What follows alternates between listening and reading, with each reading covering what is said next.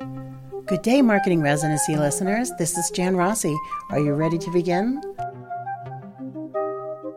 Let's start. Hey guys, let's talk a little bit about images that you use on your social media platforms. There's a new tool I'm using called placeit.net. I don't know if I've mentioned it before. Placeit.net. It'll do mock ups and things like that, so you can put your logo on mugs and t shirts and things like that if you're selling mugs and t-shirts, of course, that's great. But the other thing it does is it gives you really nice, fun, interactive Instagram stories, pops, and different colors, and so much easier than Biteable, which I used to use. So I just want to encourage you that if you're looking for something a little different for your page, I think we've got to turn some of our flat images into video to get a little bit of a bump here with Facebook, and, and it's important to make sure that you do things in different sizes.